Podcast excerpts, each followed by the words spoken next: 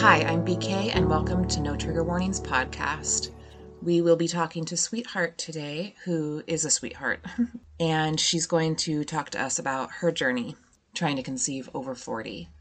So we'll say hello to her. Hello. Hi. Hi. I'm just going to jump right into things. Uh, I know a little bit about you. I know that you had children before you were 40. Right. And did you have any trouble conceiving them or? My first, no. I mean, I had her when I was in my 20s, so that was like, you know, a breeze. But Yeah. I had my second, third, fourth, and fifth, and sixth. So I had them when I was 35, 36, 37, 38, and 40. Wow. I think it was roughly something like that. So I had like one each year, Yeah. give or take. The only problems I had up until the sixth one was repeat losses. So I kept having losses. And at the time, I just kind of thought, well, maybe this is just something that happens. And it was usually, usually really early, you know, within like the first, like week five or week six. So let's see, my second, I conceived her without a hitch. You know, got pregnant when I was 35, no Yeah. loss. Right, had her. Everything went smooth. I was like, this is like a normal pregnancy. Yeah. I had no anxiety, nothing. Yeah. Right. So, and that was one of those where I like took one test, got a positive, Yeah. and was like, cool, I'm pregnant. Yeah. Never tested again. Yeah. Well, after her, with my third, that was when I started having the early losses. I got a positive, then I was like, great, I'm pregnant. But then I don't know why I tested again. I think maybe then I had joined some online Yes, forums I and read about people taking more tests. So I was like, maybe I should take another test. Same. And that was when, you know, it started getting lighter and I started, And you were how old? I was 36. Okay. That was definitely AMA. I was getting up Yeah. there. So Okay. that happened with him when I was conceiving him. It happened with the next one. With the next one, actually, I got pregnant and I found out the baby had Down syndrome when I did the the non-invasive prenatal testing. So Oh, I was only 37, but still I was older, so my eggs were getting older. But that still hadn't really clicked to me. I was just kind of like, oh, this, you know, this is something that happened. I wasn't thinking about the age thing. Yeah. And so I ended up losing her at like in the 14th week, which was really Oh. traumatizing for me. Oh. But then I got pregnant soon after, and Did I carried him to term. Um, do you mind if I ask? and then did no, I don't mind. did that happen like at home when you lost her, or Actually, it wasn't. It it was the D&C. So Oh. yeah, I went in Okay. for a scan, and at like 14, 13 and a half weeks, 14 Oh. weeks, and she had no heartbeat. And she had had one the week before, so she was Oh. doing okay, but um, yeah, so they did a D&C, which was my first. I know that like like you, I kind of I know we both sort of have a little bit of, you know, higher anxiety during the beginnings of pregnancies. And when you yeah, when you have that experience when you go in and you you know the the heartbeat is stopped, you know, that's a hard thing to get past. So That was like a turning point. Yeah. That really traumatized me. I was still like, okay, well, this must be because I was a little older, but everything's going to be fine, you know? Yeah. I, mean, I had one lost, like another chemical, which I was expecting at that point, and then conceived him the next month, carried him to term. okay. And so with the next one, I thought this was this would be my sixth. I kind of expected the same thing. I thought, well, I'll probably have a loss, you know, a chemical or two, but then I'll get pregnant with him. No big deal. No, wrong. So I had a chemical. Then the next month, I think I had another chemical. Then like two or three months passed with nothing. And then the next month, after that, at this point, it had been like, you know, seven months, which isn't like really long in TTC time, but for my Yeah. history, that was feeling like kind of like, whoa, this is kind of different. Yeah. Got pregnant again, had another chemical. So at that point, I was starting to think, Mm. like, what is going on? That's when I started researching. And that's when I realized, like, how ignorant I was. I was like, wait a minute, this is my age. Like, hmm. I'm getting old. So it Like, seems that right at 40, there was a pretty big difference from, I mean, at least when you were in your mid 30s to late 30s, you were getting Yes. pregnant. But then at 40, it was kind Yes. of like, okay, all right. it's like there was a steep decline all of a sudden. There's something changed. Yeah. Yeah.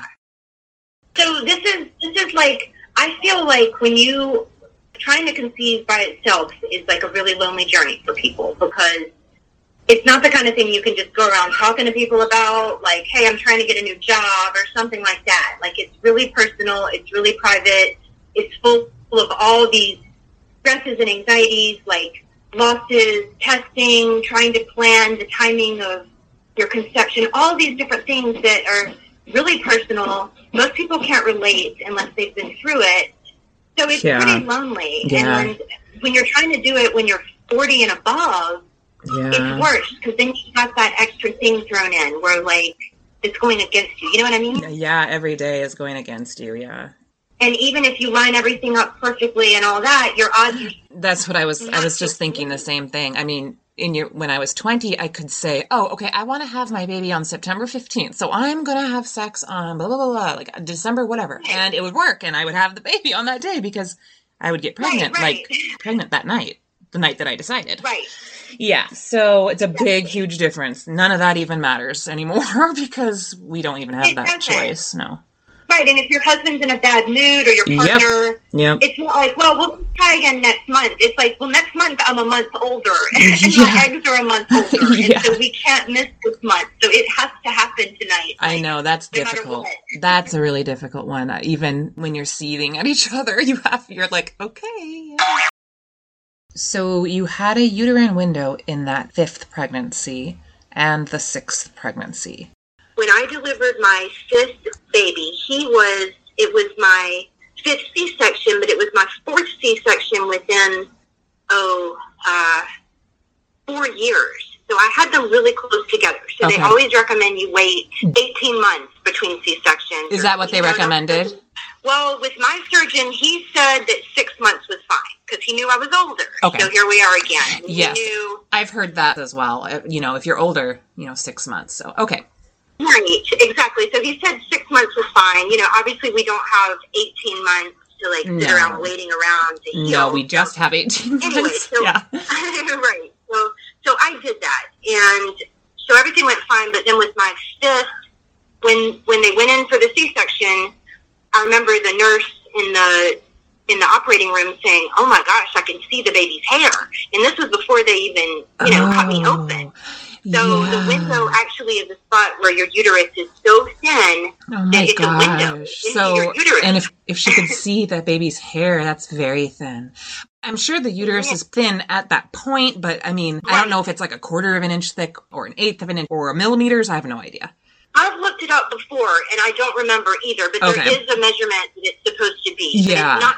You're not supposed to be to see through it. No, sure. you're not. So, right. Did you get scared when she said that? I was because I knew I wanted another baby, and so I was kind of thinking, "Oh my gosh, is this something you know?" And so I was asking Yeah. on the surgical table. I was like, "Well, what do we do? Is this something you can fix?" Because he knew I wanted another one too. Okay. because I'd already told him, you know, when you stitch me up, like, please keep in mind I want another baby. I don't oh. think it makes a difference, but either way, you know. No, yeah. And so he said, yeah, he said, yeah, yeah, yeah. He said, I can, I can fix it. We'll do a repair. So, you know, he supposedly repaired it. When I realized, kind of when I was trying to conceive the sixth, that like, wait, there's a problem here. Like, I'm, I'm not getting pregnant. I'm having, or I am. I'm having all these losses, or I'm not. Like, this is not the same as it was in previous years that's when I went and I got the help from a reproductive endocrinologist. So I was Yeah. like, I need to do something. I need to like up my game a little bit here. This isn't Yeah. working. And. I started researching online. I started Googling like getting Yeah. pregnant over 40, you know, and I found groups online and like online forums of other That's women exactly what I did too. 40 and over. Right. Started getting all this information and that opened up a whole new world to me of like, Didn't oh it? my gosh, I need to be this way. and I'm Yeah, I- I never felt any sort of support or comfort in that in this whole journey until you know I started talking to other women my age, doing Right. feeling the exact same way. I didn't even know there was other women out there doing this. I was like, I felt totally alone, like I was the only one on earth. So yeah, Yeah, and then you realize there's all these other people that feel the exact same way Yeah. you do, and I guess it feels a little bit less lonely. So to answer your question, though, so I, I I set up the appointment with the you know the RE and I did a couple of medicated cycles, and then I did conceive him. So that were I think there was one more loss in there, so there was four total. But then I did conceive him, and that worked. So with the last baby, you got the uterine window came back. It did. Okay. Yes. Yes. And they saw that So, right away. Yeah. So they were they were specifically looking for it since they knew I'd had that history, but they really Okay. weren't worried. So they just said kind of, well, we'll just deliver you at 36 weeks. You know, windows are Okay. somewhat common. We see them all the time Okay. we do C-section. Okay. Don't worry about it. So when I went in for the anatomy scan, the maternal fetal medicine specialist said, he said, hmm, I see a suspicious area in your uterus. So he sent me for an MRI. So they did the MRI at 23 weeks, and it came back showing that there was another a uterine window. So this Okay. one was three, I think two or three centimeters at that time. The last one had been six centimeters, and he said it was, you know, one of the biggest ones he'd ever seen. The one from your So- fifth pregnancy? Yes, was six centimeters at delivery. Okay. So this one was like two or three centimeters at 23 weeks. So Okay. I think when you have a window, you know, they want to look at the measurement of it.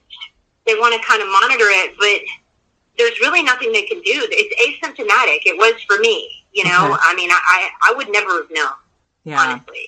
Um, they just put me in the hospital. They said you've got to go in the hospital. You could rupture at any time.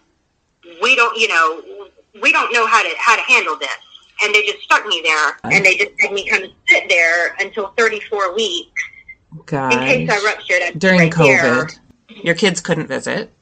No, COVID. My kids didn't visit. It was awful. It was really awful. And they Oh, had me thinking like at any minute I could rupture and I may not go home with my baby. Of course, I'm panicking because I'm like, oh my gosh, we've been through so much to conceive this baby. Like, No, I remember. You know. Um, and you know, for uh, some of the guests that are coming on, we kind of know each other a little bit, you know, from just kind of Yeah. online and stuff. So when I say things, kind of like, "Oh, um, I remember you," you, it's just because we've kind of talked for a few years while we've all been trying to conceive. Yeah. And I hope other people Right. out there feel very welcome to to write and come on the show too. I just I hope everyone who needs to come on and share does. So know, because the group that, you know, we were a part of is one of the things that got me through that 11 week hospital Gosh, yes, that's what I was going to say. I remember when you were so scared of that. We were like, gosh, I have no idea.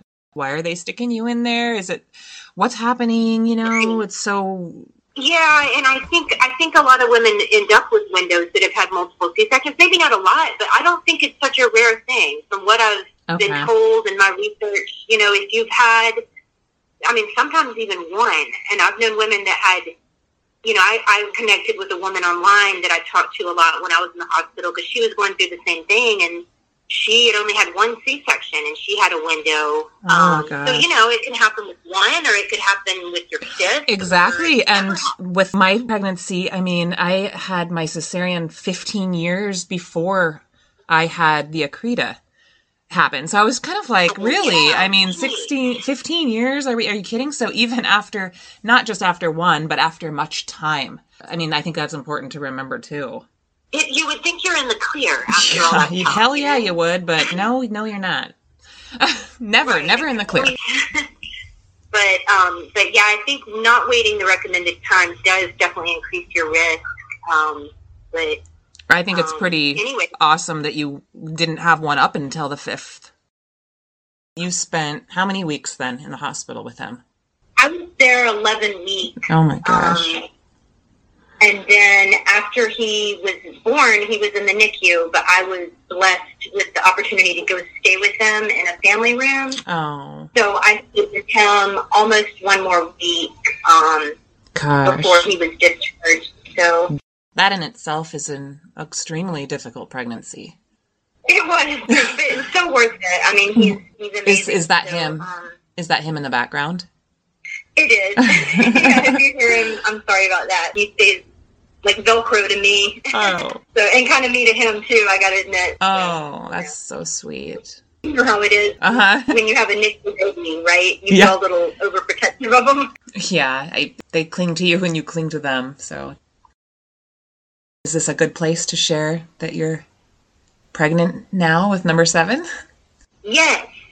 After that, I thought I wanted to have one more, in spite of all that. But I thought, you know, took almost a year last time. It'll probably take a year longer. In fact, I was thinking, I don't know if I'll even be able to conceive. I thought I might have to ah. adopt an embryo or something like that. I mean, that was kind of my plan, honestly. But I thought we'll try a couple months first and just see if anything happens. Well, the very first time we tried, I got pregnant. And I thought, well, surely something's going to be wrong. Like, there's no way I just got pregnant and, like, the baby's healthy. No freaking way. well, the, the, the panorama test came back. Baby was healthy. So, Oh. healthy little boy. So, I'm So- 20 weeks along now. So, did you do anything differently with these two besides? So, the last one you went to the RE, and that's do you, do you feel that that's what helped you in the end I do. get pregnant? And I was taking things like I was taking, you know, like the ubiquinol and supplements I read about online in message forums that people recommended. But I think that and the medications helped. Mm. I really do. yeah, I I got You know, yeah. I think, oh, go ahead. No, I got pregnant too the first time I went to the. RE. I mean, I partly attribute it to you because it was your recommendation, Gonal F, that I kind of piggybacked on. I was like, well, this worked for her. Maybe I should try this. The same Gonal F and letrozole protocol. Isn't that what you did? Yeah, Your that is what I did, and it you know it worked for me first time too. So I was really happy that he added that extra boost at the end. Yeah. Did you uh, use the light on that pregnancy? I did not, and it was strange because I had read about it. I, I saw where you had mentioned it in some groups. Like at first, you might think this is weird, Yeah. but once I read all the data, all the research, and then I saw all these women getting positive tests after using it. Yeah. So I had it like sitting in an Amazon cart. Yeah. I was like, okay, if this doesn't work, this go round. I think at that point it was like too late for that cycle to order it or something. You know, like Yeah. I already ovulated. I don't remember, but but I did. I got pregnant that cycle, so I never ended up ordering the one. You know, Wow. yeah. I I didn't I think see. I barely started taking the. No, you're just. It was just meant to happen. It was just meant to happen. Right. Yeah, that is so. Right. That's so wonderful. So, how are you now? Like, how are you? How is the baby?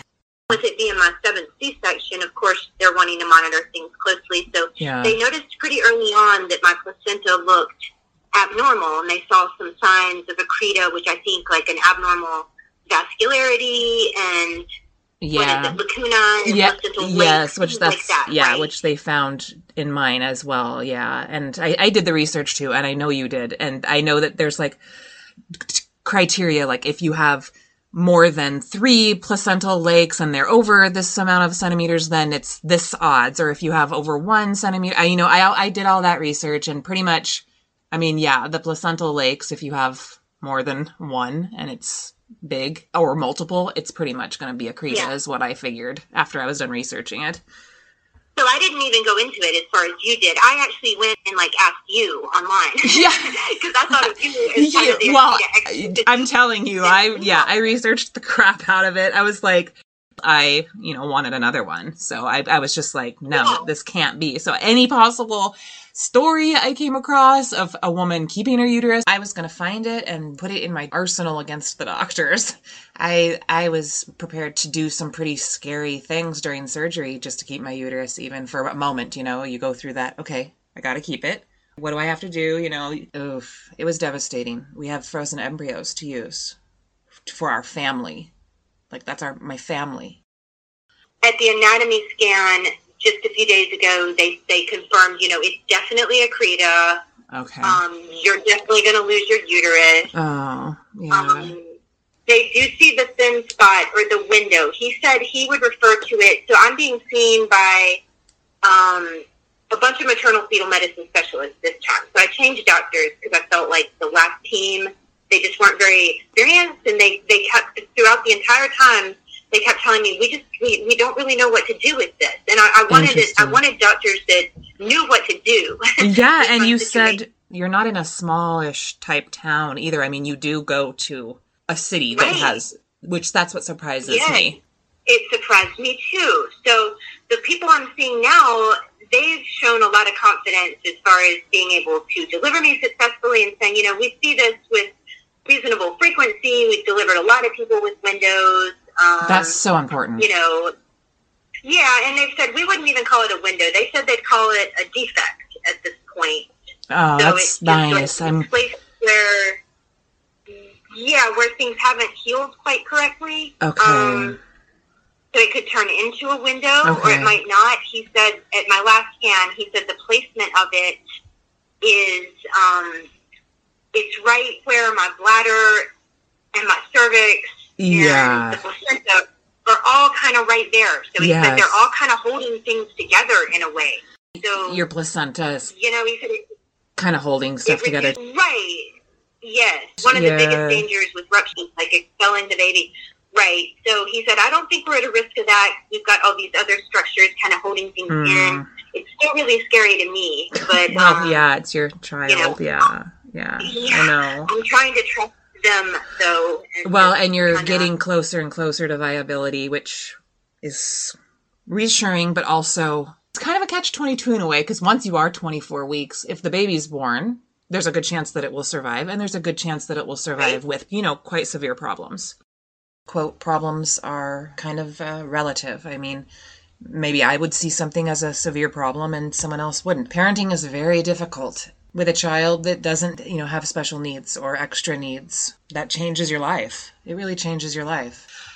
And not Right. every parent, not every human has the ability to emotionally or psychologically really care for a child that is severely. Um, I mean, yeah. my heart is prepared for that. Yeah, and Um, of course. So so- I know, gosh, I know moms do what they have to do after the baby's born, and they love them, and no, no matter what, of course. Uh, moms and dads. Sorry about that. Yeah, Right. but it is kind of hard because then you're like, okay, now we're at this point where it's still a stressful and a scary situation to be in from 24 to 30 weeks or 28 It weeks. is.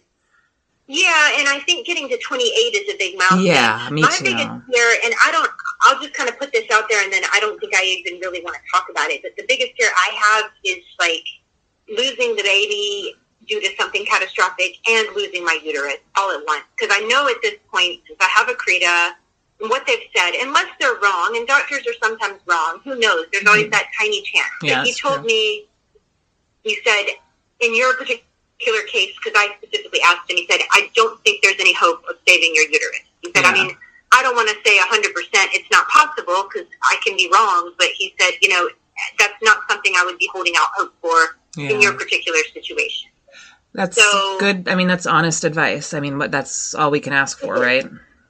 It is. Yeah. So that scares me, but I just try not to think Yeah, about that. no, we're not going to think about that. There's that going on, but I'm really grateful to be pregnant. I still can't believe.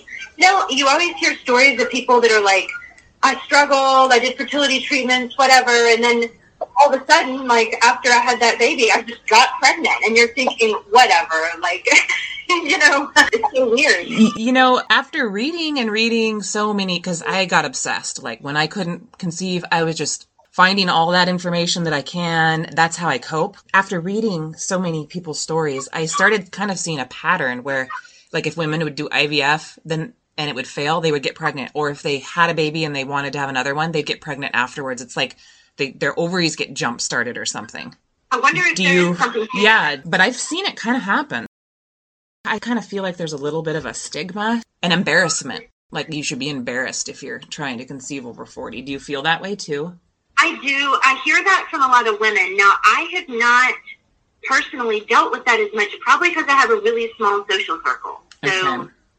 I guess, and I, I work from home, so I don't have to go into an office. I think I would feel really uncomfortable if I were going into an office. Do you know what I mean? Yeah, because when you're in office, especially in office with other women that are about your age or perhaps older, Right. all you kind of hear is when I like when I was getting remarried at an older age, it was like, "Oh, you're not going to have more kids, are you? Oh gosh, thank God you're done having kids." Or he doesn't want more kids, does he? And Right. it's like, okay, Right. It's like I never once heard. Oh, actually, one one time I did hear, you know, oh, that's so great that you guys are going to have a baby, but no one else was very supportive of that. Yeah. Yeah. Yeah, which is to be expected. I mean, they're becoming grandmas, I guess, most of them. I think so, but it makes it all the more lonely for people that Yeah. are trying to do it. Mhm. It's like it's another piece of like I don't know, but like judgment and negativity and stuff, and lack of support that you have to deal with. yeah.